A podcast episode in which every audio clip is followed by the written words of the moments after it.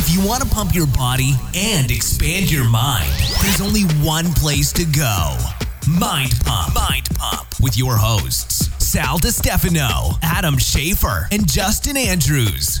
In this episode of Mind Pump, we do our intro for about 40 minutes. We start off by talking about people who work with Mind Pump who don't even listen to our show. What the fuck? What's wrong with you, Taylor? Yeah. What is wrong We'll with just you? keep making fun of you till you If do. you hear this message, you're fired. We're going to stop paying you. So until you figure it out. We also talk about creating better habits when traveling. We tend to not sleep that much and don't eat as good as we typically do. So we're, we're going to really try. live in the brand. I think, you know what I mean? yeah, I think I'm going to be the asshole on the trip. We'll see what happens. Yeah, you, you like doing that. More to of the asshole. Uh, I was going to yeah. say, what's going to be Yeah, I was like, what's different? Uh, well, we're both asshole, assholes in different ways. True. We talk about the value of hormone testing. Um, we are working with a at-home hormone testing company. You can actually order these tests and find out if your hormones are within normal range. Highly recommended, especially for somebody who's uh, struggling with fat loss or muscle building. Sometimes it's uh, there's something wrong with your hormones or something off. The company is Everly Well. If you go to Everly, E V E R L Y, well.com and enter the code MINDPUMP, you're going to get a massive 15% off. We also talked about our talk at Vince Del Monte's Mastermind and how we connected with other entrepreneurs. Uh, we also mentioned Vuori Clothing again in this episode. If you go to Vuori Love Clothing, my Vuori fits. V U O R I clothing.com forward slash mind pump. You get 25% off. Uh, we are, oh, by the way, we're on another tour or another trip coming up soon. So when you listen to this episode, there's a couple days left to sign up for this. If it's not already full, get your name on there. You have to go to, and you have to type in the www in the beginning for some strange reason. www.mindpumpmedia.com forward slash tour. This is the last call for the Seattle event. We also did a wrap up of our Mother's Day weekend. Oh. Mom, we love you. Thanks, mommy. Then we get to the questions. The first question was What are some of the best life skills we have learned from our moms? Uh, I know I learned a lot from Justin's mom. Next question. Oh. What a good one today. Next question was Oh, wow. You just opened up a cancer. Can we explain the benefits of the Romanian deadlift over the conventional deadlift and why we included it in mm. Maps Black? Yeah. The next question was What are some positives for competing in bodybuilding? We always talk about the negatives, but what are the positives aside from the Speedo? I consider that a positive. There's a lots positive? of positives. Yeah, there's there's a lot of positives in there. Oiling up. That's a good That's one. That's one of my favorites. And finally, uh, what are some good ways that you can break through plateaus in strength and size? So if your body stops progressing, you're not getting stronger, you're not building any more muscle, what are some techniques you can apply to your routine, to your nutrition that will get your body to respond again?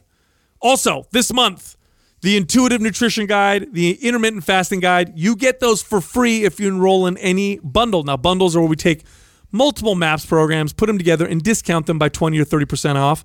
For example, the Super Bundle, which is a year of exercise program. But you can also enroll in our MAPS programs individually. For example, if your goal is maximum muscle and strength, MAPS Anabolic is the program for you. If your goal is to sculpt and shape your body like a bodybuilder, a physique competitor, or a bikini competitor, well, that's MAPS Aesthetic. If your goal is functional movement and athletic performance, well, that's MAPS Performance. And if you like to work out at home or on the road with minimal to no equipment, that's MAPS Anywhere. And finally, the correctional programs that we offer, the programs that help you correct imbalances, alleviate pain, and just learn how to move better. That's MAPS Prime and Prime Pro. And if you're a personal trainer, especially, you will benefit from getting those programs so you can apply what you learn in them to train your clients and separate yourself from your peers. For more information on all of that, just go to mindpumpmedia.com. My boy with the the swaggy uh, the swaggy sneakers over he's here all today. Nike'd out. I know. Yeah, I know. Oh yeah, going on, man? sponsored by Nike. You know what? man? I heard. Wait, wait, what? Who? Yes. Yeah. Who is? Well, it's it's not so much a sponsorship; it's them just helping uh, promote us. I don't know if you've seen on my Instagram. I was in the Nike store. I did. a big picture of me and my favorite clothes from Nike and all that, and they just give me loads of gear. What uh, So led to that's that? Great. Uh, one of the VPs of Nike was training in the gym with Glenn. You know, you know Glenn, Mm-hmm, and um, he built a relationship with them. And then he was bringing loads of people in, and they love Box N' Burn gyms in Santa Monica. And the next thing you know, it's like, do you want to get involved with this Metcon Monday? You know, the Metcon shoes, Yeah. a promotion with that. So, oh, definitely one hundred percent. And then next thing, do you want to start selling merch? Yes. Do you want to start selling Nike merch? Yes. And Box N' Burn on.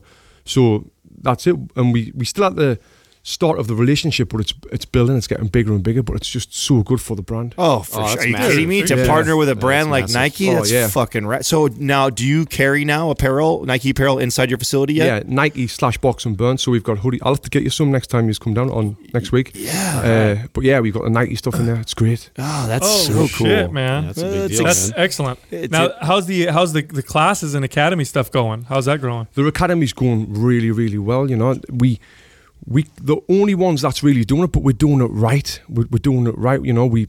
Ah, well, I'm spending so much of my time now, not so much concentrating on the gyms, but concentrating on the Box N' Burn Academy. This is our education program where we teach trainers how to teach boxing to other people. You know, I think boxing is one of the biggest trends in fitness right now. Everyone wants to box, but the only problem is not everyone knows how to teach boxing. Right. And that's where we come in. You know? It- what I see with what I see with it is the same problem I see with a lot of things in the fitness industry, which is people treat it as a way just to get sweaty and, and, and get sore. So they'll go in and they'll want to lift weights or they'll want to run. They don't know how to run. They don't know how to lift weights. Yeah. But their idea of a good workout is, oh, I got sore and I sweat a lot. And that's what a lot of these boxing, not your classes, but other boxing classes I've seen is people are terrible technique. They're not learning how to throw punches properly. It's just swing your arms and get really sweaty. What separates yours from the ones I've seen at least is you're teaching boxing Yeah. and you're teaching trainers how to teach boxing, not just to make people sweat. You know Yeah. what I mean? That's a big difference. the, the real fundamentals of boxing. And, you know, if you're a trainer and you're teaching boxing, yeah, you might get someone a good workout. But if someone asks you, when I move to my left, which foot do I move first? And you're a trainer and you don't know the answer to that question, you look like a bit of a dick, right? You, you do.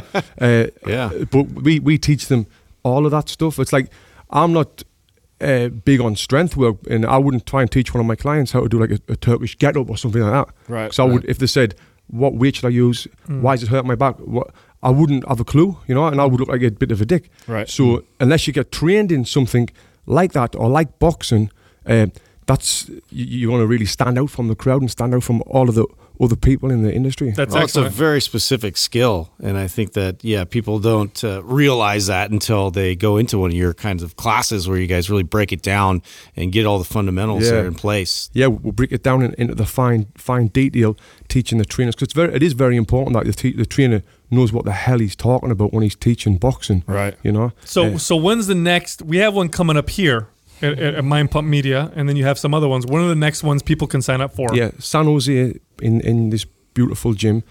That's June 10th. Then we'll be in Sydney, Australia. I know you've got a great following in Sydney, in Australia.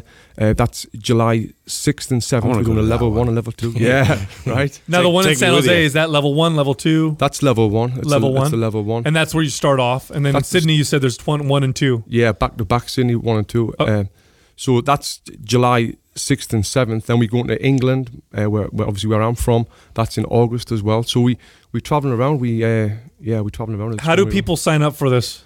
boxandburnacademy.com on the website. We've got all the information on there. And then they sign up, and then are you are we giving uh, are you giving Mind Pump listeners Yes. a coupon or something yeah. like that? So we've got the coupon code is Mind Pump, and that's for everything on the website. We do online courses as well with the Boxing Academy. You can do a level one, level two online, and use the code Mind Pump, and you'll save hundred dollars on any course. Hundred dollars, excellent. And I good hope deal, man. I hope people come here to San Jose and take some of the classes here. I know it's coming up soon on June 10th, but uh, you know, one of us may pop in, say hi, maybe. But you'll be you'll, you'll be in Mind Pump Media headquarters, Yeah. where we do all of our filming and stuff like that. And last time you guys were here, you had about 25, maybe 30 people, Yeah, it was packed. It was great. and I had uh, incredible reviews because afterwards, people you know were DMing me and were saying it was phenomenal. Um, and there were a couple people who are trainers who've been trainers for a while who say that they've been able to use it with their clients and and that's just it if you're a trainer and you want to separate yourself from from your peers part of the way you separate yourself is uh, your the, the the the breadth of skills that you have. Oh, level up your education. That's man. it. I mean, that's and and I feel like in training right now, there's a ton of ways to do that through like basic training, but there's not a. lo- I mean, you guys are the first ones to do this. I feel like with the certification for actual teaching boxing for teaching clients.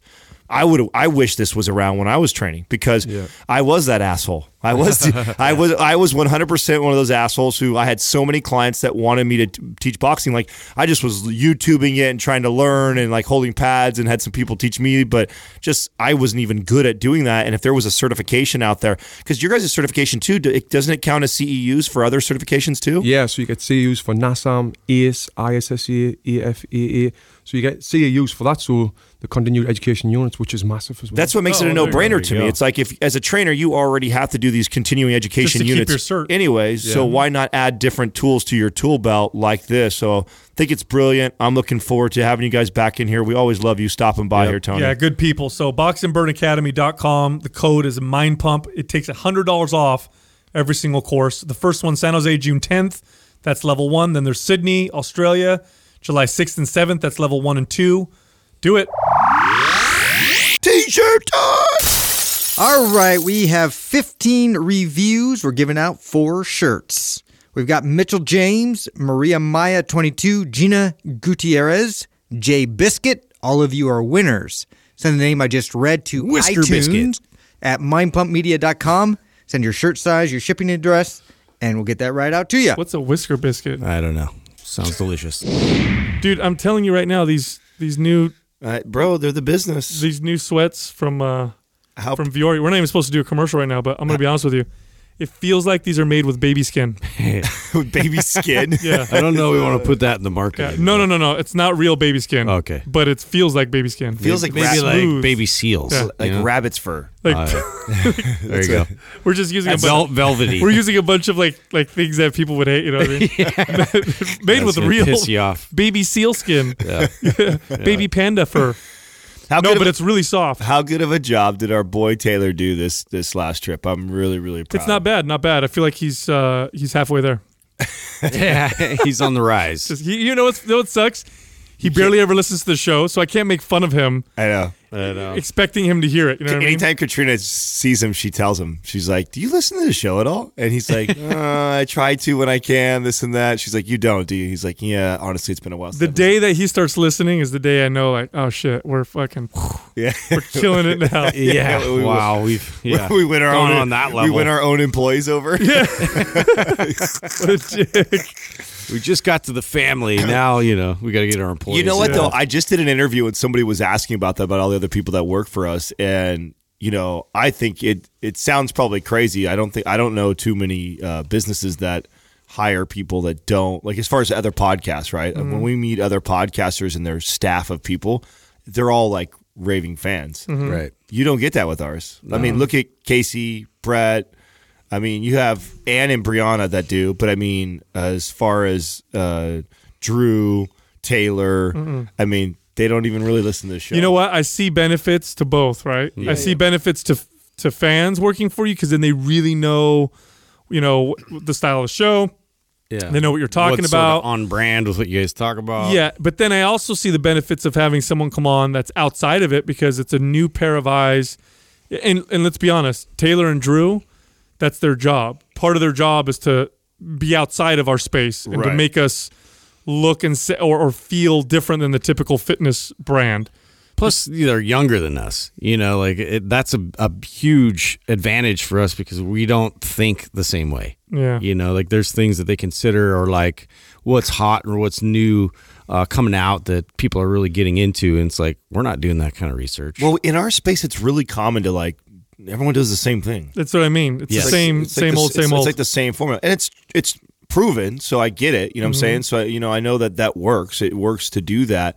But I mean, again, that's where I want. I want to be different, and I love that they're like that too. That they they look at the space and they go instead of looking at like, oh, this company's doing really good. Let's Mm-hmm. mo- like, which is what they teach you in business. I mean, they tell you like, find a company that's doing what you're doing and doing it really well, and find the things that they do really well and model after it. And a lot of what Mind Pump continues to do is to do stuff that others aren't doing in our space. Yeah, try and well, I think what what they're doing is they're looking at other brands that are not in fitness that do really well, Yeah. and and deriving inspiration from from those types of brands, which none of us would really, I guess, know how to do, or we'd have to spend a lot more energy on in order to even come close. Gets to us outside of our bubble. Yeah, You know, Yeah. we're sort of in a bubble, even though it feels like a big bubble. It's just like everybody's sort of Big it's like old a- bubble.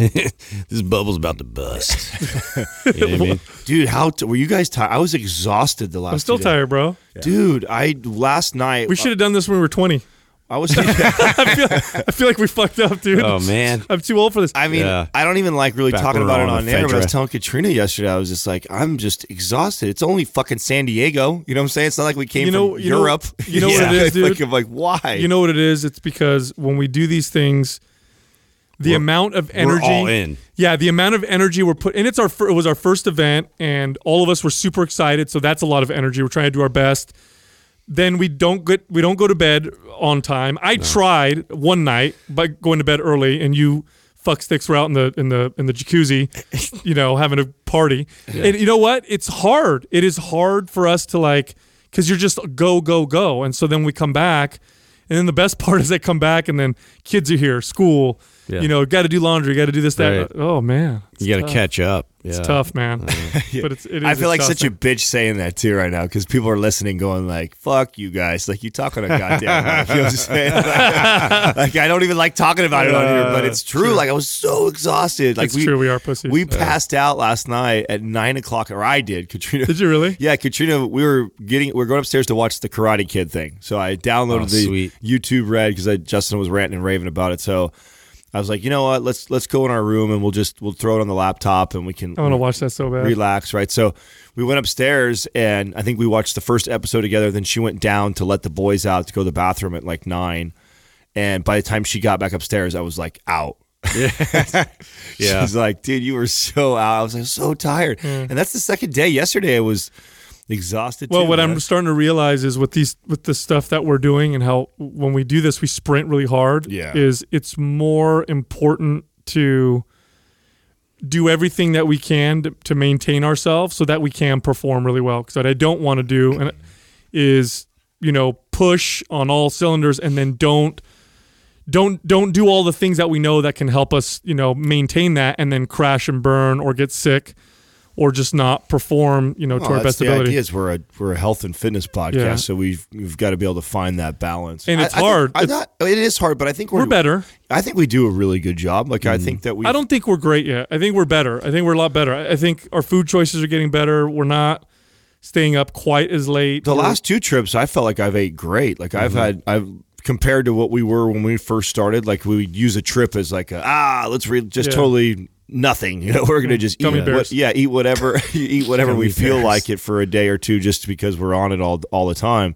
But th- it's now I've realized how how important it is that we're dialed even more so while we're gone. just so you can perform and, Yeah. and be well. I think we've been looking for gyms and getting our exercising in a bit more when we travel. That was something that, like, you know, we'd get a little more infrequently, but we're really pursuing it now. I think. Uh, I mean, that obviously could be something we could schedule a bit better, but it's like, you know, like we we're there to to do a specific, you know, objective. You know what it is? It's and this is a good learning experience for all of us, I think, because when we're on these uh, these trips and we're doing these events and podcasts and we're interviewing people, we're in that space. We're in that like this is what we're doing type of space, and it's hard to remove yourself from that space to get a workout in, or instead of buying food somewhere, going to the grocery store, getting something that's maybe healthier. You know, going to bed early because you're in that that space, and you don't want to leave that space because it feels exciting, exhilarating, and it's just it's hard. It is very hard to go to sleep when we do, you know, when we podcast or do these events, and then we're in the same house together, and all we want to do is maintain that that energy and keep it up. But the way I'm looking at it is, I'm looking at it like, uh, you know, like a, I guess like a coach. Like, okay, here's the deal. Like, here's the deal. If you're and you guys, I'm gonna use a sports analogy. So you Here we guys, go. Oh god, I just put my seatbelt on. yeah. think about it this way when you're playing in the best of the best when you're playing in the nba or the nfl and you're playing other talented players other people with great genetics you're playing other individuals who also work hard, who do what it takes.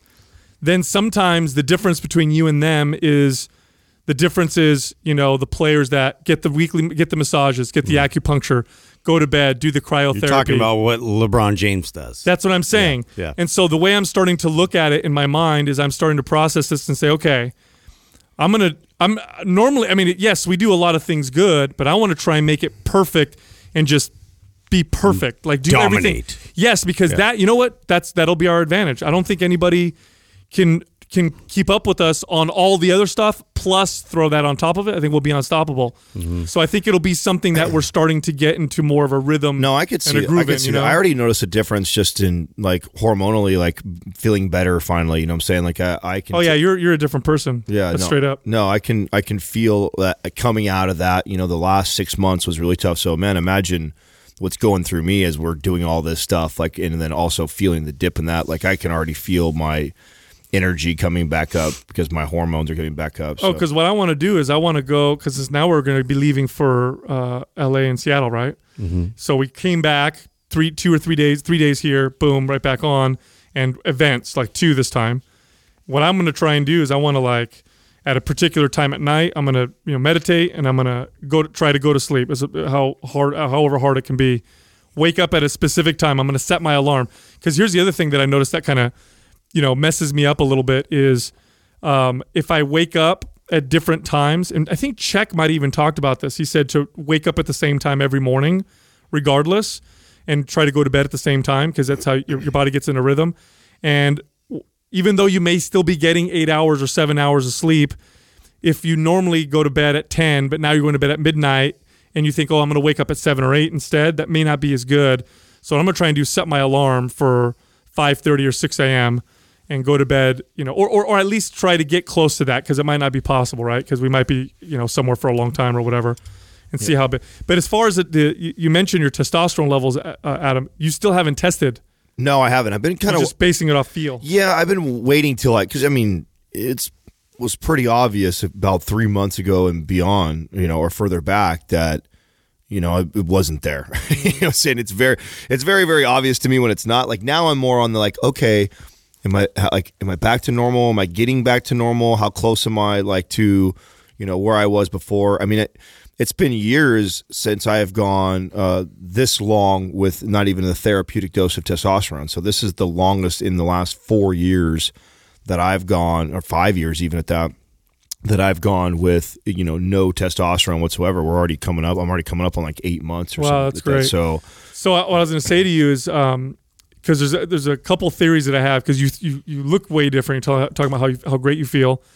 So your testosterone levels are definitely higher than they were, but it'll be interesting to see if they're in a good range or if they're just higher and you have so many more receptors now that are open because you were so low for so long. You know what I'm saying? Because I think when you go off testosterone for a while and your testosterone dips, I think your receptors upregulate the same way that they downregulate when you have too much testosterone. Mm-hmm. So I want to see what's going on there. And we Taylor set something up with uh, Everly Well. Are you guys familiar with Everly Well? we met him at Paleo. PaleoFX. Oh yeah, that's right. That's right. That's right. Yeah, I don't know. I don't know much ab- about them. I know that they do, you know, several different tests. They and I- do at home uh, hormone tests. They have specific ones, so you could do testosterone. You could do. I did a food sensitivity. I grabbed that uh, test. Haven't done it yet. but Yep, you could yeah. test yourself for. I believe they test for IgG antibodies, which can point you in the right direction in terms of food intolerances. So you know the the the elimination diet's still the gold standard, but a lot of times people are like, well, where do I start? Mm-hmm.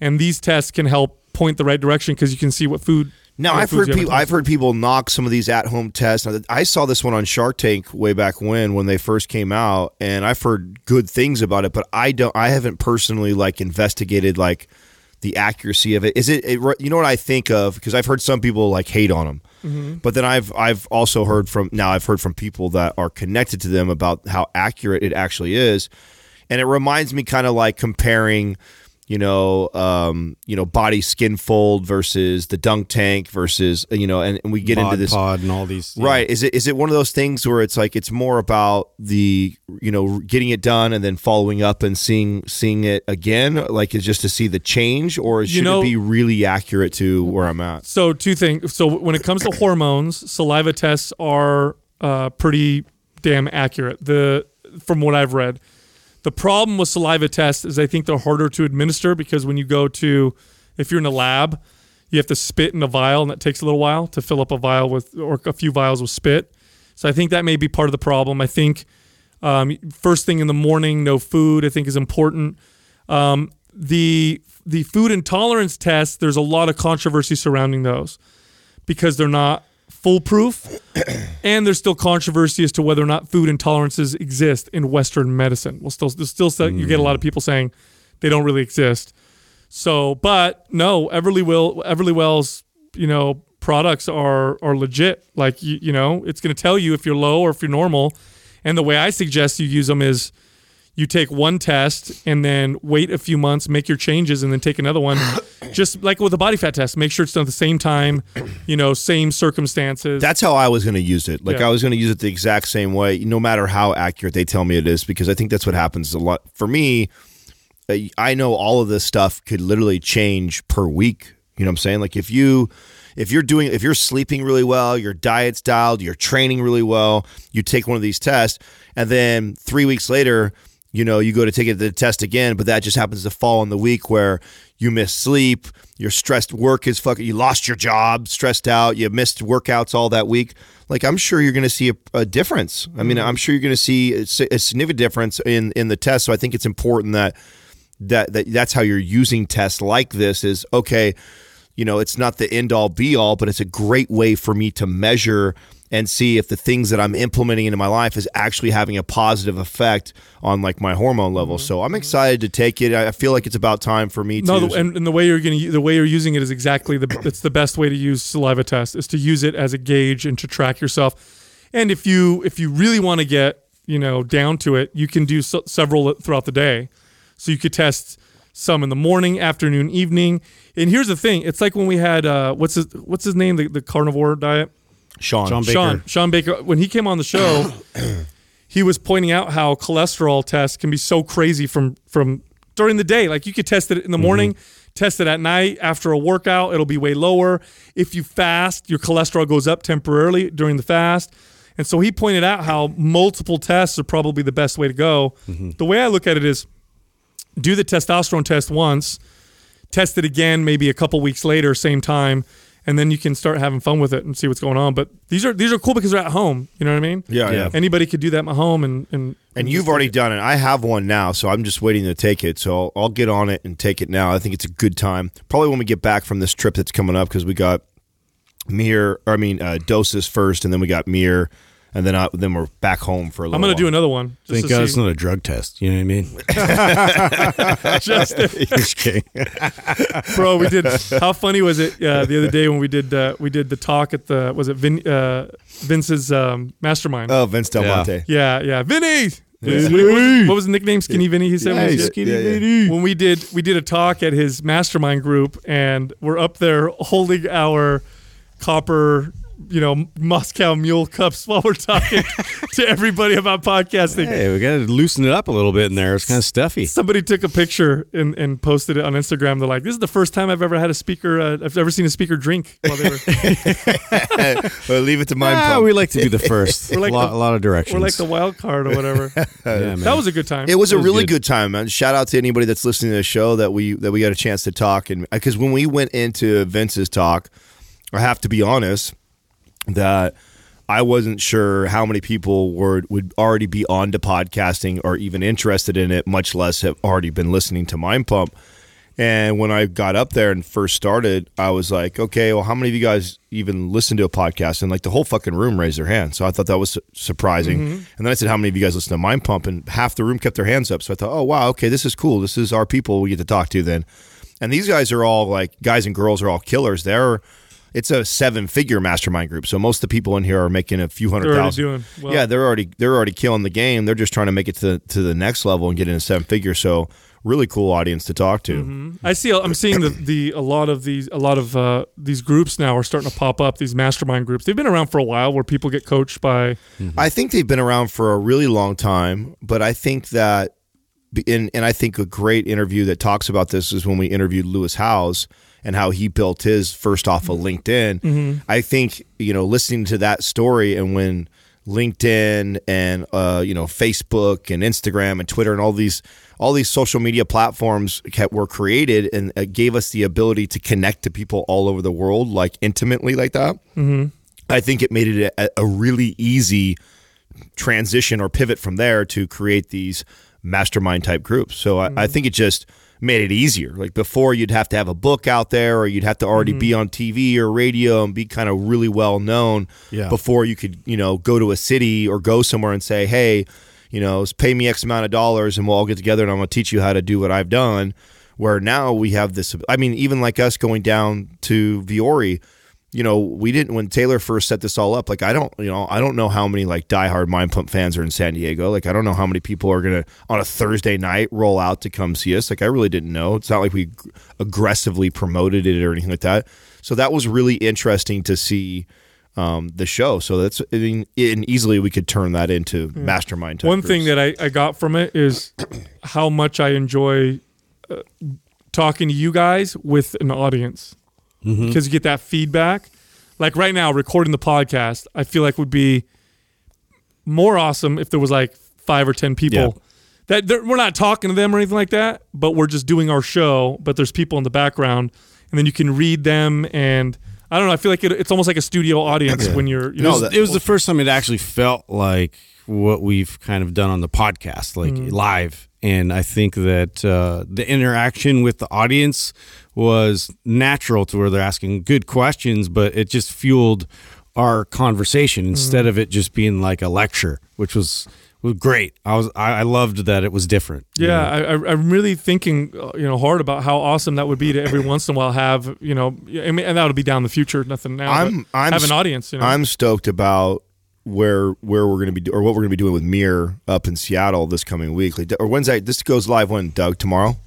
So we still have a couple days before that, and there, and I know it's a, a much bigger venue, so there's room for people. If you're just now listening to this, that we head up to MIIR, and this one's this will be the last one of all. now this one we're actually interviewing someone first, right? Yeah, the so- owner of the the founder of MIIR. That's right. In fact, that's that's what we have this morning, Doug. We have a call with him this morning to follow up. I don't know if you remember that or not. Make sure we were, we check on the time on that.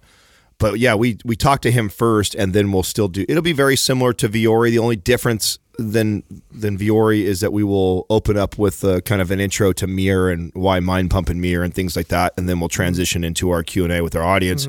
But it's gonna be a it's gonna be a good time. I'm I'm excited. I'm super excited. I'm really excited Super because pumped.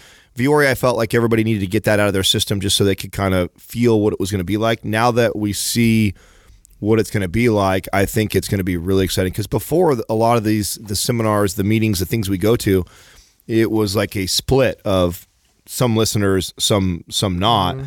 Where you know we're finding out at the the tour, uh these are all like I can't wait till we've done, you know, 50 of these. You know, because we know what happened when we when we started podcasting. However fun it was, and however good we thought we were when we started, right around 100 episodes or so, there was like this. Oh, you get in the groove. this shift, right? And the and how good we got. And you can actually clearly listen if you listen to our podcast, you can clearly see there was a change right around 100 or 150 where really we really got just a lot better, just like anything that you do a lot. Same thing with YouTube. Like we started off and you know, we do our thing and and now we're starting to feel like we're really getting into our groove and it's morphing into its own style.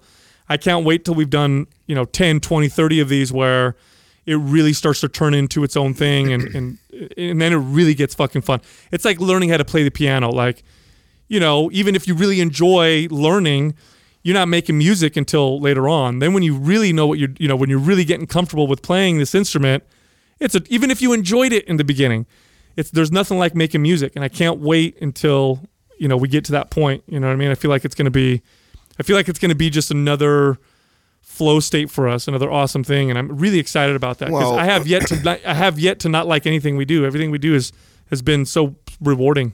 yeah, mm-hmm. You No, know? I, I- I really really enjoy the connecting with people. I mean, I was The after part, Yeah, is when we when we spent some time with people talking to them afterwards, I I said, you know, this is the piece of the business that I have to be honest. Like it's we're over three years in now, and we're finally getting to the stuff that I really that really excites me.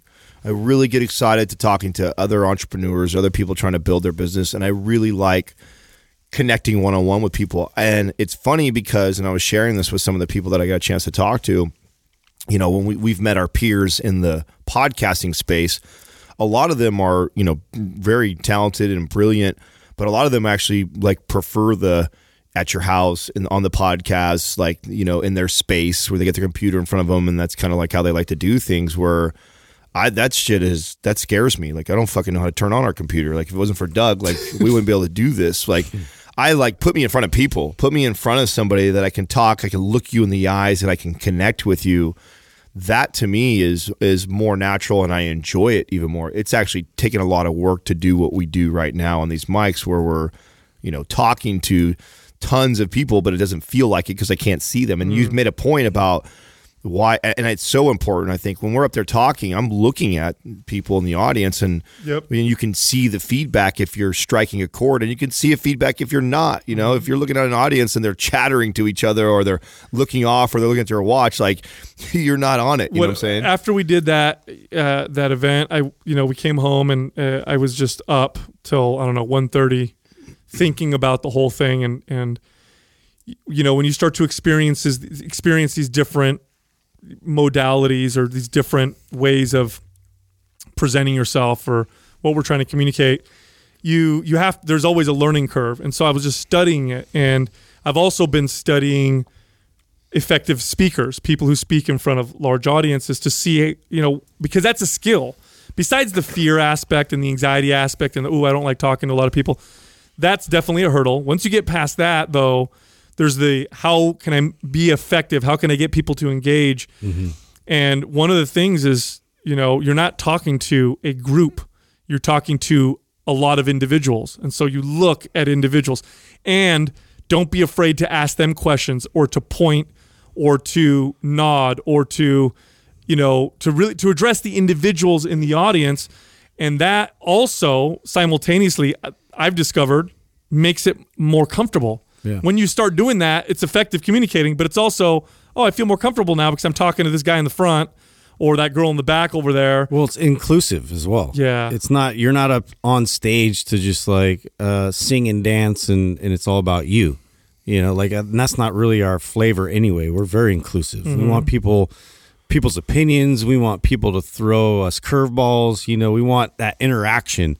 And I think that's the only way to do it is to really just pull them in, draw them in one by one. yeah it's it was it was, it was pretty awesome Yeah. so uh we just had mother's day yeah what'd you guys do did you guys do anything Just uh, yeah, like all kinds of stuff for my wife. I was like on a mad dash to honeydew like list? honeydoing e- everything, um, and uh, no, it was fun. I mean, we we went out and and had some lunch and um, uh, just spent some quality time with the kids. And I mean, everybody had just come over this sickness over the weekend when we were gone, and so. Um, it was pretty light. We did a little bit of hiking and just getting out and kind of, uh, you know, just just trying to to get away from a lot of distraction. do you get stuff. do you get your wife a gift from the kids or from you or both Uh, well, what was nice was like I did kind of like a double whammy where we were at Vuori and I just like scooped up a bunch of cool gear for her there, and so she was stoked on that. Alongside, you know, getting her some flowers and um, just I, for me, it's really just like taking on a lot of like house things that need to be accomplished. She just gets a lot of you know joy out of that. So, now when Yeah. you're when you're married like that is it is is you have to ca- take care of your mom and wifey is that like the deal Does- So does one take I- more of a well, you priority two than- moms I, I balance that out. Sometimes I'm I I mean, unfortunately, my mom gets sort of the uh, lower end of the of the uh, attention. Uh, but this year, I actually like the the weekend before, since my mom had been like heavily doing a lot because my my aunt had died, had passed away, um, and she was taking care of my grandma. Um, the house is now like she's trying to get this house ready for market, and uh, and my mom's the kind of person that doesn't really ask for a lot of help. She's very much like me. We're like the same person, which is why we kind of clash a lot. But I've been really trying to kind of reach out and know ahead of time and anticipate like she needs things, right? And so um, I actually was uh, we we worked it out where it was like kind of a a trip where just me and my mom we went to go to the house and then I just I, I mowed the lawn, I straightened, organized, got a bunch of stuff out of the house for her, took it back with my truck, and um, you know, helped her get it ready for for market. So. Uh, she really appreciated that, so that was that earned me some some equity. you know? I got I got a li- I kind of messed up a little bit. Uh oh. Yeah. Oh so shit. not because of my mom. I always remember my mom, so I got her, you know, nice card and I wrote some nice stuff in there and gift card and all that stuff, but uh, and flowers. But uh, so Jessica's mom was visiting, and you know, we got her. I got her something too, and her her mom's a wonderful. By the way, I can see where Jessica gets her wisdom.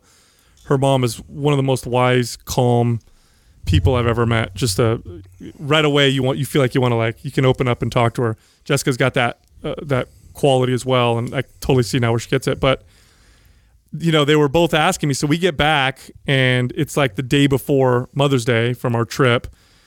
And that night, like right before bed, you know, Jessica's mom's like, "So what'd you get? Um, what'd you get your ex-wife?"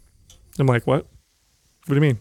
She's like, "Mother's Day. What did you What did you get her for? You know, from the kids for Mother's Day?" And I'm like, "Oh, I, I guess I should. Should I? I mean, I, I guess I did it last year. I got her something from the kids last year, uh, but yeah, I didn't even think about it. And then I realized, like, she's like, well, why not? Like, she's the mother of your children and this and that. And you guys both co parent. And she's totally, I mean, on point with it. But then I realized I have a little bit of, I don't know what it is, a little bit of like, what's the right word? Animosity? You know, like, I'm going to buy you a present. You know what I mean? I bought you a lot of shit already. At least you're honest. At least you're honest. Well, I could feel it. You know, I could feel that like that yeah. leftover feeling. You know what I mean? Inside of like, fuck you, get your own present. Who cares? But, but not because I don't, not because I hate her or anything like that. Like I said, we work together. No, I get But it. it feels Yeah, like yeah, an yeah. extra step to to do that. You know what I mean? Totally. And you know what? You know what's funny? And then I started thinking more about why do I feel this way? Like why do I feel like if and obviously, you know, you get divorced and all that, and you have to divide up your assets. So that's always the back, the back of your head, like, oh, you get this and I don't. Yeah, right. But there was, you know, you know what it was. She ruined gift giving for me a long time ago. I was like probably f- seven Father's Days ago, maybe, maybe seven years ago. For Father's Day, she got me a, a gift, and it was fucking nose clippers, like like electric nose clippers. You know what I'm saying? the oh ones that, God, yes. yeah. And I remember after that, like, all right, you're not gonna get shit that's cool anymore. yeah, yeah. So I thought about it, and I'm like, oh, that's maybe that's still left over from that. That's funny that that would. But anyway, I got. I her- might she- I appreciate got that gift. right now, dude. I think I, would know. appreciate that. That's like fun. the evolution, dude. It always goes down. Little that. did I know she was just looking into the future. Yeah, I was gonna say Something that maybe I she just needed. knew you were gonna need it one day. or it was a hint. Yeah, You know what I mean? or a hint. Uh, like when you give someone a mint. one like long wizard. Like when you give someone a mint. You know what I mean? hey, would you like a mint? Why? But anyway, so yeah, I got her. Oh.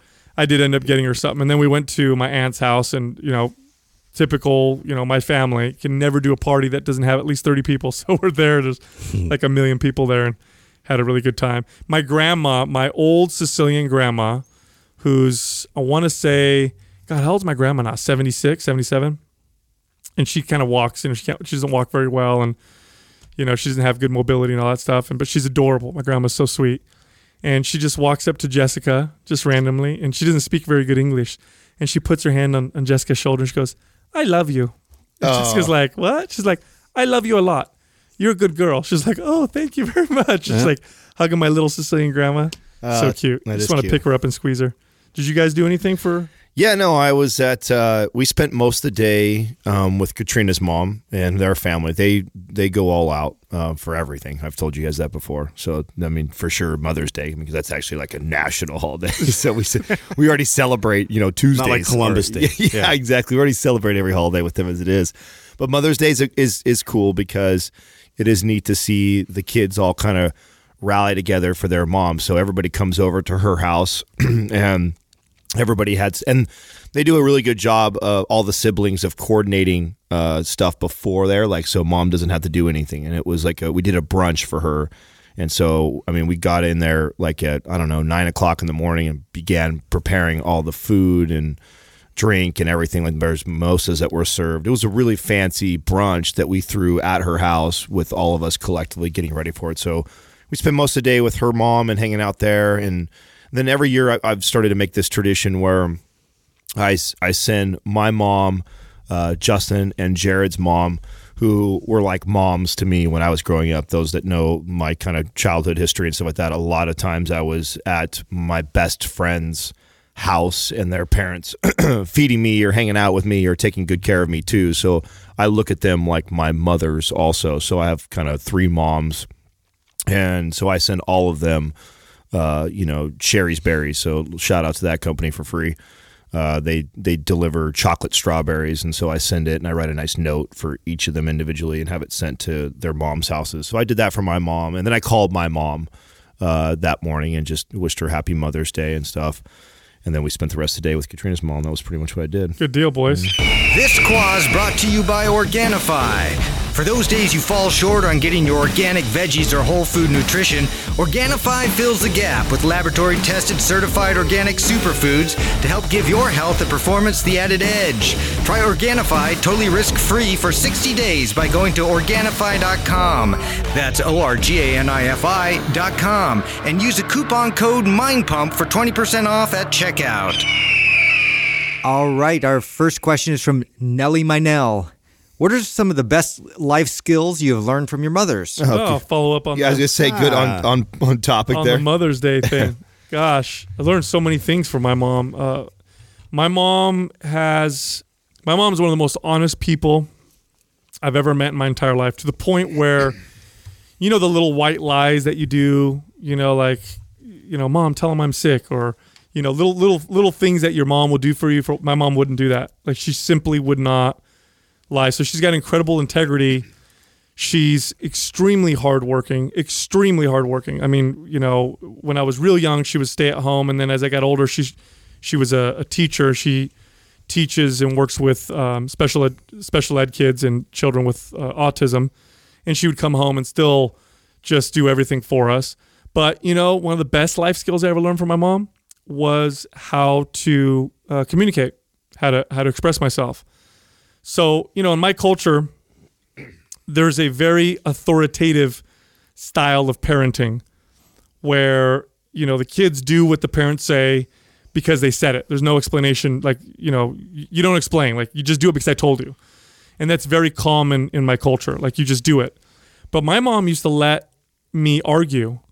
So if there was something that I disagreed with, I would start to debate and argue with her, and my dad would get mad and he'd be like, "Why do you Why do you even let him argue? Just tell him that he has to do it, or or or else." And she used to argue with him and say, "No, I like it when he expresses himself."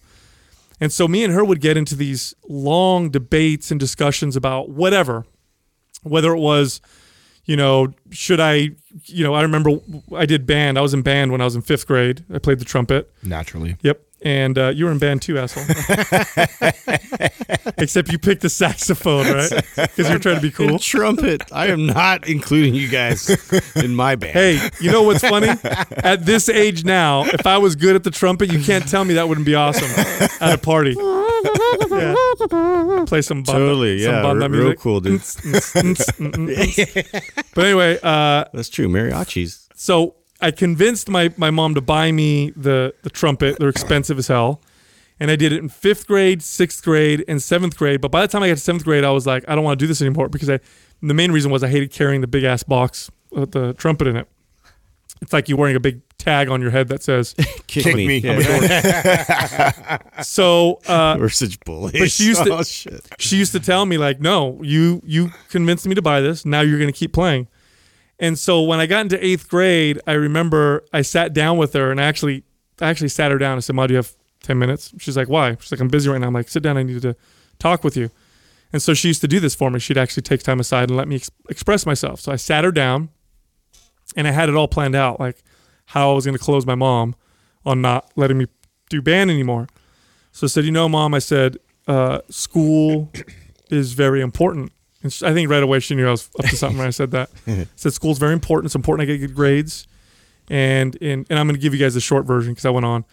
I said, in order for me to focus on my schoolwork, focus on staying stable in class and paying attention and all these different things, I need to not have too many of these extra stresses in my life. And I really don't like being in the band. And I feel like it's taking away from my ability to, you know, do these. And my mom, mm-hmm. after I said that, she's mm-hmm. as I'm talking, she's smiling. And she says, Well, she says, I, I will say this. She goes, You've made a very compelling argument.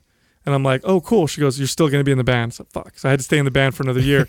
but she used to let me do that. She used to let me argue with her, and we'd go back and forth. And I really honed my ability hmm. to communicate. And I swear to God, a large part of my sales ability goes to trying to sell my mom on stuff and her letting me do that. That's cool, Yeah. man.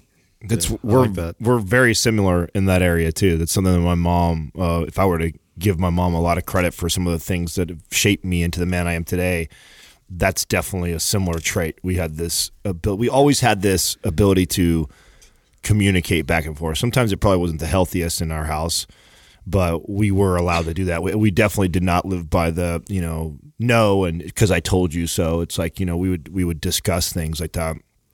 But I would say, as man, the probably the most, the most or the best life skills that I learned from my mom. My mom established uh, values and morals with me at a very young age.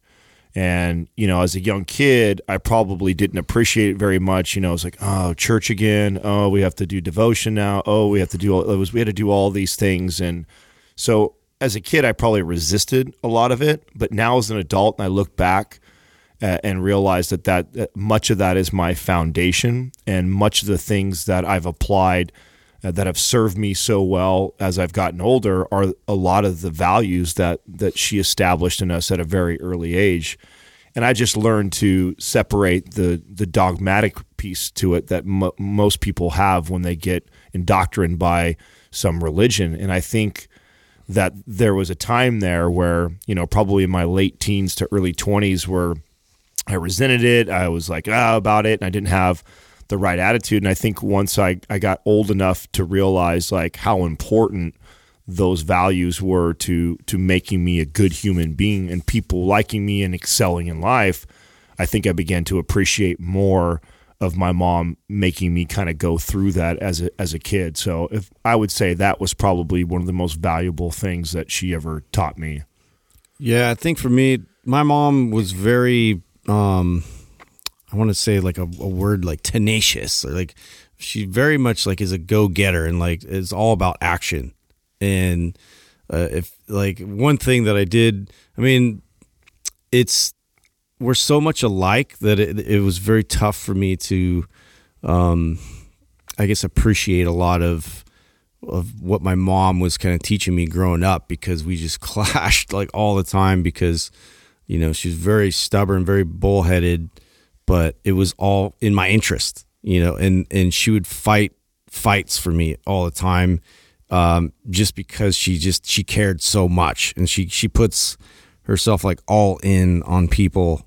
And i think that um she does a really good job at just keeping constant communication with people um, that are valuable to her and also like maintaining this crazy um, like active lifestyle. So these are these are things that um, I've definitely seen uh, myself sort of picking up on as far as just just staying active, just being constantly doing stuff, and like she she accomplishes so many things all the time, and and never asks for somebody to to be there to thank her for it. So. I think that now, w- being older, I'm I'm realizing like I'm trying more to acknowledge mm. those things, you know, with her. It's crazy how much wisdom people who are older than you have that you don't realize when you're young. And then when you yourself get older and you have kids and you go, "Oh shit, man." Like there was so much wisdom that that they were they were presenting to me and I resisted for so long, especially when it comes to parenting. Once you have your own kids, boy, you have a whole new appreciation for your parent your parents, right? Yeah. Huge appreciation. Yeah, m- the other thing my mom my mom was my mom didn't take any shit from us kids. She was also very strong. My And mom was very strong. I got one redhead. I got one uh, one example of that. I was um, in the car with my cousin. I was probably 14. So we're sitting in the back, and you know, by the time you're two and 14, when you're a boy, right around 14 years old, is when you think you're you think you're a badass, right? Your testosterone's coming up a little bit.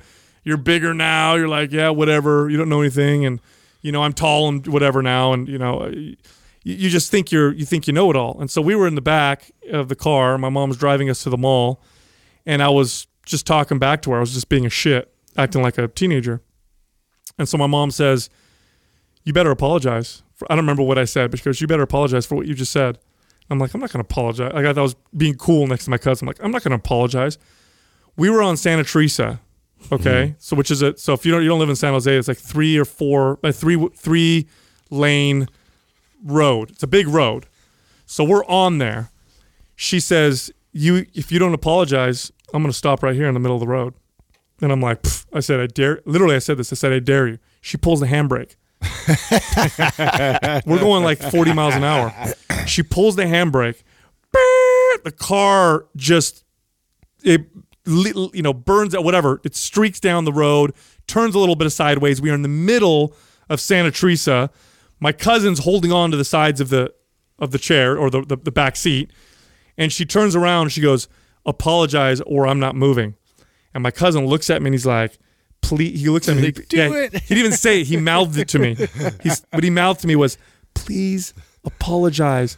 Please, please. And so I'm like, so I like, like under my breath, I'm like, I'm sorry. And she's like, say it like you mean it. I'm like, oh, I'm sorry. I was whatever, you know. And then she finally takes off, and we get to the mall, and she drops us off, and my cousin's like, he goes, man, I would never fuck with your mom, dude, because she's crazy, bro. I'll never forget that moment right there where she pulled the handbrake in the middle of the road. Oh man, That was good times. Great story. gangster.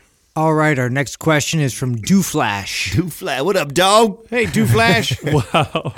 With the full range of motion mantra ringing in our ears, can you explain the benefits of the Romanian deadlift over the conventional deadlift and why you include it in Maps Black? This is a question you picked, Doug? I did pick this one. Hmm.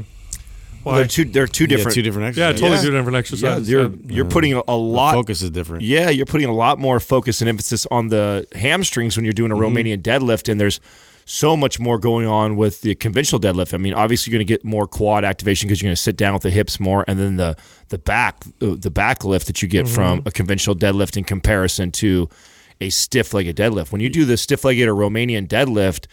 I mean, most you feel everything in those glutes and the hamstrings when you slide the hips back, but very, very little in the back. Yeah, it all revolves around the hip hinging, you know, in that movement in particular, and so that's that's definitely one that takes a little more focus and control, and so it's it's something too. You're not going to load a ton of weight uh, with initially. I mean, uh, in comparison to like your conventional deadlift, where we're trying to get like everything. Now that being said, I, I think it's a good place to start people. Like I like Sure. to te- I like to teach a Romanian deadlift or a stiff legged deadlift before I teach a conventional deadlift. I think a conventional deadlift is got more moving parts or is t- is tougher for people to do. Especially Well, just activating your posterior chain for a lot of people is very tough because a lot of people don't focus on that, and um, to be able to um, get that involved in your conventional deadlift is is a huge benefit. It, this highlights something interesting. And it, it- the person's obviously, whoever Do Flash is, great name, by the way, uh, they.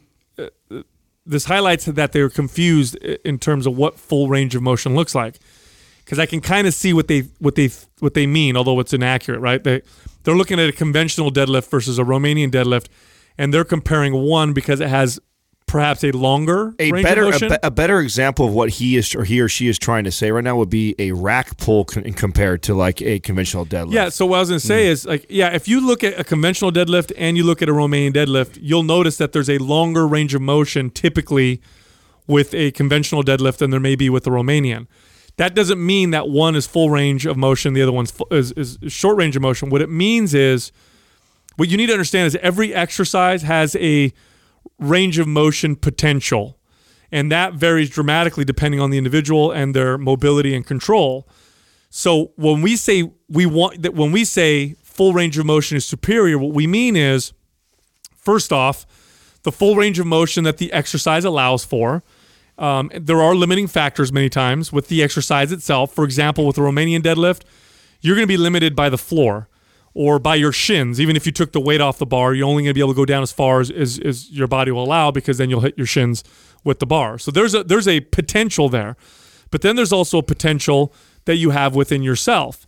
And when we push full range of motion, it's it's the fullest range of motion you can achieve with control, stability, and good mobility. And that may be that can be drastically different from person to person. It may be, for example, it, it may be a, a parallel squat for someone, and maybe they go below a parallel squat, things start to break down, they lose mobility, and they lose control, in which case that is not their full range of motion. Whereas with someone else, a full squat or a full range of motion squat may be sitting all the way down on the backs of their of their you know their legs because they have good control, good mobility. So the key is to aim for to play within your fullest range of motion, meaning go as far as you can within the rep with good stability, with good control, where you have control of the weight. This is important because I've seen people, for example, I've seen people do dips and they think if they just go down as low as they possibly can that that's full range of motion, but you can clearly see that they have very little control at the bottom. The elbows flare out or, you know, things shift. And so they're just going outside of the range of motion. So you want to test that range of motion by pushing up against the the edge of it of your control and then little by little see if you can slowly increase that range of motion by increasing your control over new ranges of motion. That's all we mean. But yeah, it's it's very subjective. Full range of motion is very subjective. I've trained people with injuries whose fullest range of motion would be short range of motion for somebody with fantastic mobility. But in, in terms of these two exercises, they're different. Romanian deadlift is all hip flexion and extension. You're you're supposed to bend your knees a little bit, but then fix them so they're no longer bending, they're no longer flexing, extending, they're stuck, it, like if they're frozen. Mm-hmm. And then you're just Yeah, the bending. angle just changes from the femur as Yeah. everything drops down. That's it. And you're just bending at the hips. You're maintaining good posture so your spine isn't flexing and extending. So you get into this tall posture, maintain that, and you just bend at the hips, right where your your glutes and your hamstrings attached to. And that's it. Conventional deadlift, your spine still should stay relatively stable. But now you're doing knee flexion and extension. Now we're bending the knees as we come Right. down, and we're squatting more as we co- come down and come up. And you know they both have their benefits. One is going to allow more lift, more weight to be lifted. Uh, overall, a conventional deadlift is probably more functional, but Romanian deadlifts and the ability to, to hip hinge is extremely important. It's a very important, uh, you know, movement. It's why I teach it first because I think it's it's one of the challenging things to get people to even be able to deadlift or conventional deadlift correctly is getting them to understand the hip hinge process. Mm-hmm. So, Right. you know, floor bridges and then stiff legged deadlifts or Romanian deadlifts are great ways to teach somebody the mechanics of hip hinging and keeping a nice neutral spine while you do it because I think it's easier to focus on that versus picking the bar all the way up off the ground for the very first time. Somebody who picks the bar up off the ground the very first time, getting them to get in that little sweet spot where they're they're hinging at the hips back and they're making sure their shoulders are over the bar and they're sitting down a little bit deeper, but then they're also keeping everything stiff and tight. There's there's a lot more going on with a conventional mm-hmm. deadlift. So I like to teach like a Romanian or a stiff legged deadlift first just to get the understanding and get them that, that communication between the hip hinging process for their body. Once they get that down, then I then I like to transition into you like a should you should feel a stretch in your hamstrings at the bottom of a Romanian deadlift. you shouldn't feel a stretch in your hamstrings in a conventional deadlift unless you're super tight. Like if you're a really really tight person, you may feel a little bit of a stretch in your hamstrings with a conventional deadlift. In which case, I would raise the bar a little bit and, and get outside of that. But with a Romanian deadlift, the goal is to go down until you feel your hamstring stretch with excellent uh, uh, form or at least with excellent posture. So what that means is as you bend over, what's going to happen is your hamstrings are going to reach their end range of motion, and then you're going to want to keep going down, and you're going to start to uh, to bend at the spine. In which case, you know, you're, you're now the exercise is wrong. Right. If you can maintain that rigidity in your spine, go down as far as your hamstrings will allow you, stretch them, but don't compromise your spine, then come up.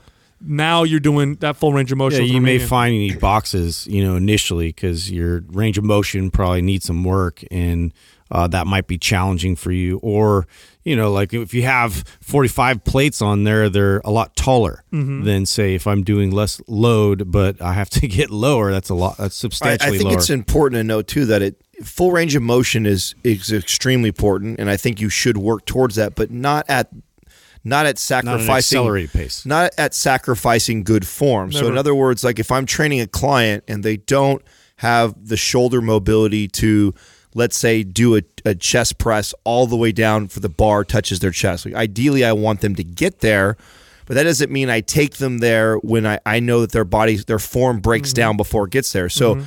you know, if I'm speaking to a trainer, this is where your job is to put in the work to do corrective movements and get them reconnected to that new that new range of motion so they can, so they can go to full range of motion. So when Mind Pump promotes full range of motion, it doesn't mean that we promote you take a client who isn't doing full range of motion or potentially can't do full range and make them do full range of motion. Oh, that's an injury. this is yeah, this is why we created Prime and Prime Pro. You know, we're talking about bundles and stuff this month. I mean that this is this is like the trainer bundle or the person who is looking to get to full range of motion. If you know that you you don't have the capability in a lot of your joints, like most people, then Prime and Prime Pro was designed for that is to teach you what movements you should do before you go into your lifts so you start to increase your range Work of motion. Work on that unloaded. Right. Yeah. And think about it this way: like, if you're going beyond your ability to control a weight, you that's no longer full range of motion because the exercise is no longer the exercise anymore. In other words, if I'm doing a barbell squat and I have good control and stability down to, you know, where I reach parallel, and I've you know heard some other bodybuilder say you got to go ass to the grass, and so I'm like, oh, I'm going to go all the way down now. But when I go below parallel, I have no stability, so I force myself to anyway. Right, your And my- heels your heels come up, your knees yeah, collapse. Yeah, all kinds of stuff is happening. I'm not doing a full range of motion because I'm no longer doing a squat. So, so you need to understand that too. Is as awesome as you think you are by doing a longer range of motion, it's no longer a full range of motion. What you've done is you've gone your full range of motion, and then you've gone beyond it with some other shit that you're doing now. Right, and the rest of the body's compensating. That's it. Next question is from Chrysanti. What are some positives for competing in bodybuilding? You guys have talked a lot about the negatives. What are some awesome lessons and takebacks from competing? Oh, I love this question. This is a really good question, and I'm glad we we did this because I do feel like sometimes we beat the fuck out of the, the bodybuilding industry and we we pick on all the competitors. But I'll tell you what, you know, been doing this for 15 years, and my level of knowledge or my ability to be a better coach accelerated in the the three years that I was competing 10 times more than anything else. Between between getting together with these two gentlemen and creating mind pump and bodybuilding nothing has grown me as as a coach and as a fitness leader than those two things. So bodybuilding did a fucking ton for me. And the the, the crazy part was I knew all the science heading into it but never did I have to apply it at the professional and competitive level as I did obviously when I was competing at the professional level and that really made some major connections for me that m- made me or gave me the ability to help others on a whole new level that I didn't really understand until I took myself through it. So, um, and I'll give you an example of just one of the many things. Um, I was blown away and fascinated by the fluctuation of water in and out every single day. And why that was such a like game changer or a light bulb for me was here I am for the first time ever in my life. I am like meticulously tracking everything, every ounce of water that goes in my system, every gram, every calorie, everything, every step I take, every calorie I burn, every workout I do, the volume I do. I mean, I was tracking everything. And so I would start along my journey of getting shredded and I'm tracking all these things. Now I understand the science behind all of it. So when I decide I'm going to increase my volume, I'm going to reduce my calories or increase my movement, I know my body is going to be responding in the direction that it's supposed to uh, as far as leaning out. But then what would happen sometimes is I would get up in the morning and maybe I wouldn't look better than I did the day before, or the scale would say I was up, you know, one pound. And it now it didn't freak me out, but I did realize that it, it, it made me go, what the fuck for a second? And then I realized I realized that, oh, okay, well, I did do, you know, a you know 16 more ounces of water yesterday and i did have you know 22 more grams of carbohydrates and oh wow that was enough for me to hold on a little bit more water today than i did the day before now it's just water it's not fat so i'm actually going i'm still on pace to go where i need to go. But what a mind fuck that has to be for somebody who doesn't understand the science. Like um, imagine somebody, um, and and at that point, I remember remembering my clients and thinking of all the clients that you know I tell them to eat this certain way and work out this way, and they would come back to me the next day frustrated because they don't feel like they're seeing the change they want or they don't see the change in the scale that they want, and so that really made a connection for me that wow, we really can get detoured by this you know day to day fluctuation of water in and out of our system, or maybe even the way we look if we're retaining a little more stress goes up. I didn't sleep very well. All of a sudden, my body holds on to water that day. And so I started to see all these little these little details day in and day out on the way to getting lean and it just it blew my mind and then it made me a better communicator to people that I was coaching and helping saying listen like the this is what's probably happening with your body. And I could prepare them before it could even before it even happened. That way when they saw the scale stay the same or they even saw the scale go up they didn't get discouraged or they didn't go do which I knew a lot of clients did in the past which is they would see the scale and then they go to the gym and they would they would power on some cardio or they would restrict more calories that day when I had them right where I wanted them to be. But because the scale or the mirror fucked with them mentally they changed the plan. I think it's it's great. It's it's a way that people like they're forced to be hyper aware of all their habits and all of um, wh- wh- whatever they're putting into the body and, and visibly seeing uh, the result of that. And so to to be able to track on that level and check up with yourself continuously, it's going to educate yourself on a whole nother level as far as what your body um, potential could be Eh, you know if you were to instill new habits or new ways of of eating and training your body towards you know a specific goal. So you know on that level it's it's extreme. It's a sport which you know we've brought up to where like to get to a show you know stage sort of presentation it's going to take like extreme levels of discipline Oh, and, it- and dedication it, it even made me more skeptical about supplements, which I already was very skeptical about as it was heading into competing. And what I mean by that is, you know, we've all taken a, a you know protein powder, a creatine, a branched chain amino acid, a testosterone booster, or something like that, and then had like this amazing workout and been like, oh shit, like this stuff fucking works. Like this is I like this. I felt it. You know, I felt it or I noticed something different. Or I felt stronger today. Well, what I started to realize when I was so dialed on on my food and my nutrition and my water and all these other things that those those those little spikes occasionally that happen 99% of the time was connected to the things that I was measuring for the first time in my life and not some you know supplement that I was adding in there. And so, you know, I could I could get I could really change the way I felt in a workout, everything from my strength and the way I even looked in the workout by manipulating like carbohydrates. You know, by restricting for a couple days and then giving myself a surge of carbohydrates. Then I go do a workout and let me tell you, that workout shit on the fucking best stack of supplements I'd ever taken in my life just because I was manipulating the, the carbohydrates like that. And so then I realized, like, oh shit, when I hear people talk about, like, oh, dude, you got to try this supplement, it works so well, or you got to try this, I'm like, dude, that person probably has no idea that they slept better the day or two before.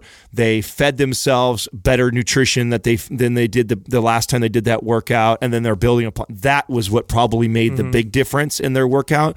But they don't they don't connect it to that. I think how you approach bodybuilding uh, can determine whether or not it's a it's a massive positive or a massive negative.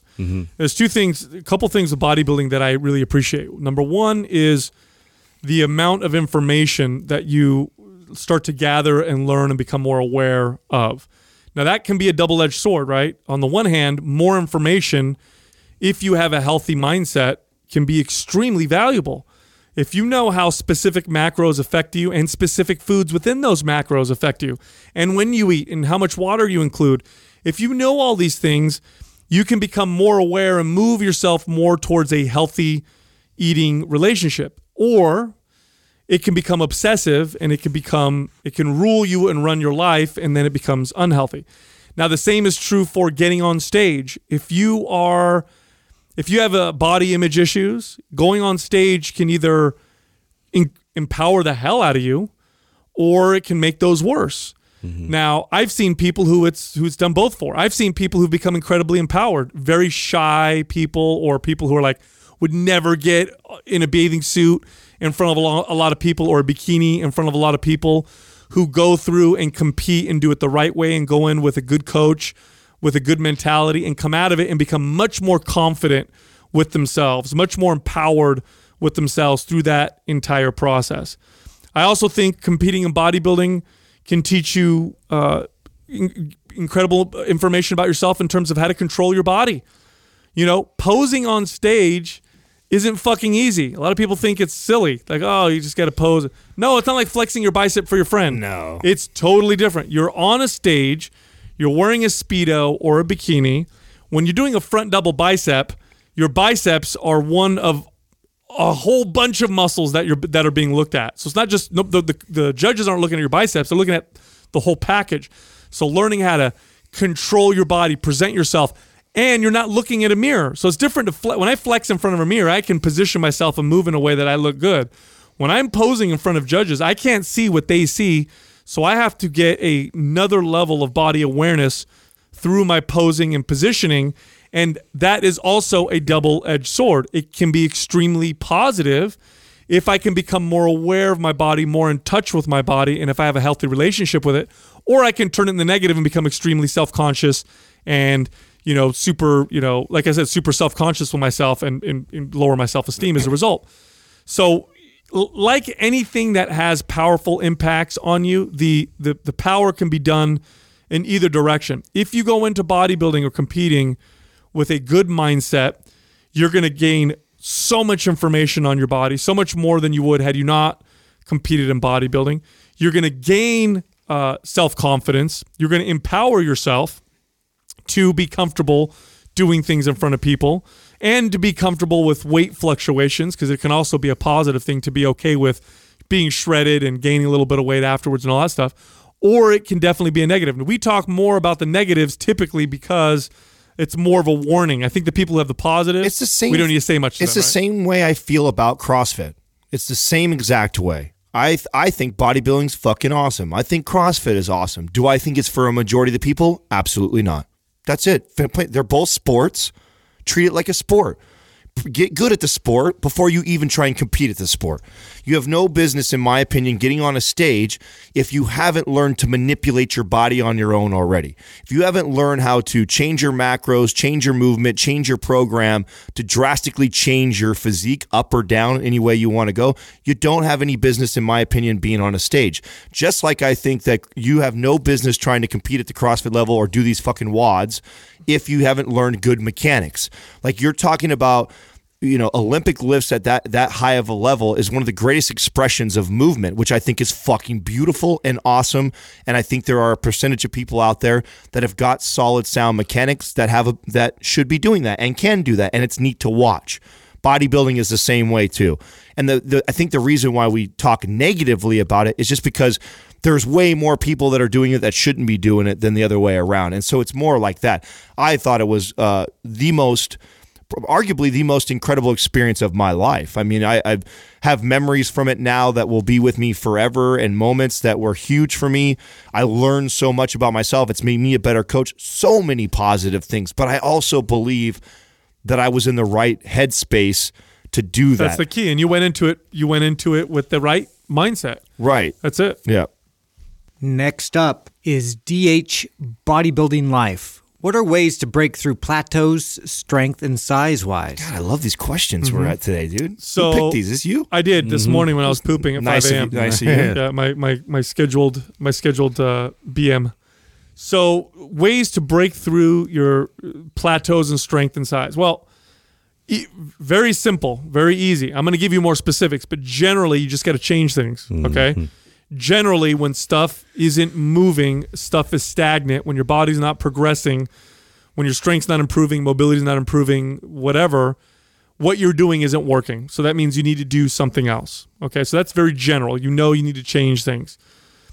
The the the easiest ways to change things for strength, we'll start there, is to train in a totally different rep range. That's a very simple, basic, easy way to change things. Well, we just, I mean, we call these acute variables. So any of the acute variables in your programming, whether it's reps, whether it's time of, and whether it's rest, you know, whether it's, um, you know, you go across the board of, of like every little thing you can change as far as the focus being, you know, more endurance based or, you know, more of a max, you know strength and, and powerlifting type of a, a programming approach there needs to be an alteration of something where you've you know, like internally, like, oh, I'm, I just, I'm not drawn to that type of training where you would actually benefit quite substantially if you were able to then uh, go through that process for a couple weeks and then apply back to. Well, that's you know, the, that's just it. That's the problem. I think what people do is they're in a plateau. uncomfortable. Well, let's say, oh, my squat's not going up.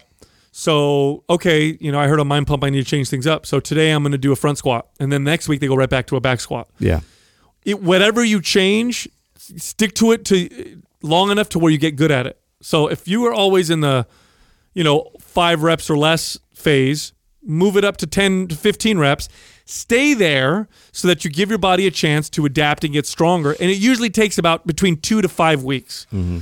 Stay there and then go back to where you were before and then test yourself. You it's it's not just a one because I, I remember reading bodybuilding magazines when I was a kid and they would talk about routines to shock your body, like shock your biceps into growth, into growth. And it was always like one workout, right? It was always like this one crazy ass workout, and then go back to your regular workout, and you're gonna notice all these gains. Right, or stick to that one workout forever. Yeah, it doesn't work that right, way. right, right, right. Pick something different, whether it's a new exercise. I did this once for bench press. This is before you know. I can't push too hard now because my shou- my my left shoulder had to have surgery years ago. But before that, I was always pushing my bench press, and I remember I got stuck at. I think I got stuck at like 320 pounds for a max, and it wasn't going up. And that you know, for me, for a guy my size, is pretty good. And so what I did was is I, I I got frustrated. It wasn't going up, and I tried everything, you know, shock sets and strip sets, and did everything I could.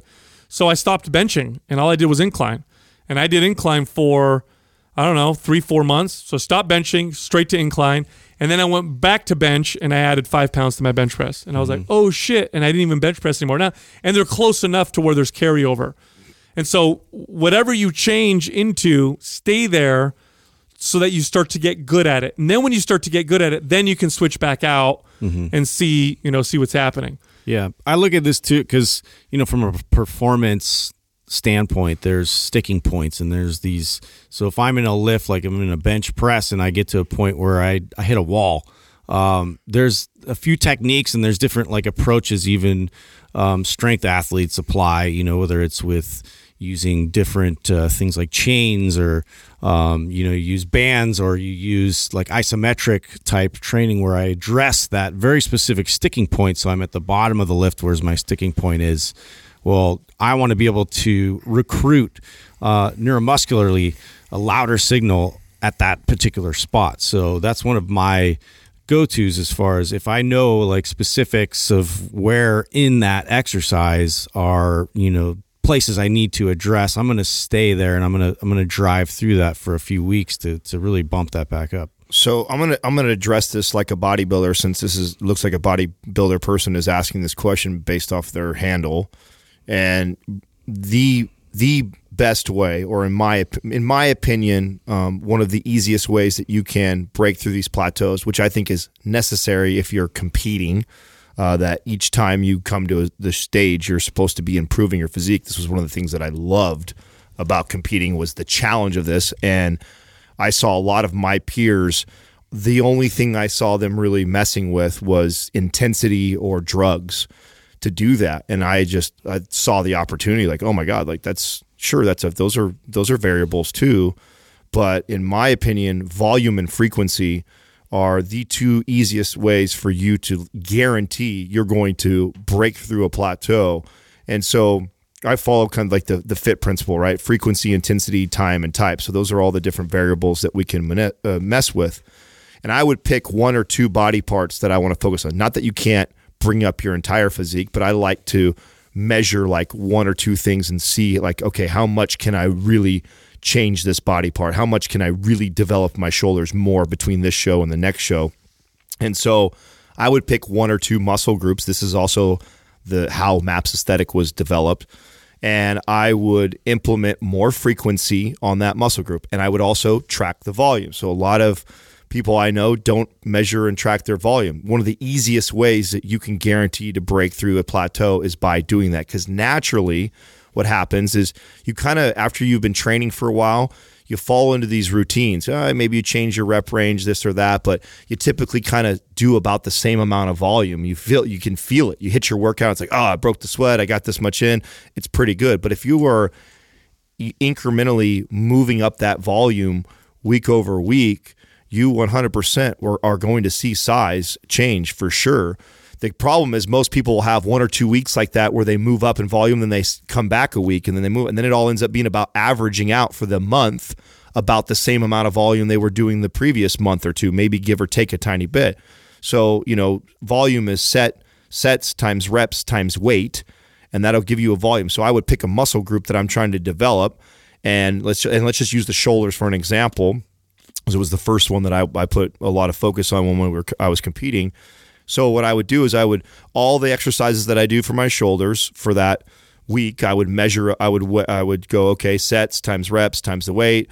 Uh, let's just say for argument's sake that it was you know ten thousand pounds of total volume I did on my shoulders that week. Well, okay, well, next week I'm going to move to 10,200 pounds. And then next week I'm going to move to 10,500 pounds. And then I would move to, by the following month, I would be moving 12,000 pounds of volume on my shoulder, shoulders. And the way I would increase that was I would do that through frequency. So I would, you know, maybe I was at that time only doing my shoulders twice a week. Now I'm going to throw in a third day where I touch my shoulders again. And that would be a way for me to increase the amount of total volume that my shoulders were now getting and then they would respond. And so it really is that easy. I think we just get caught up in all the mundane things and like oh trying this workout trying that workout. Oh i was at this rep range now this rep range. Like measure your volume. Measure your volume.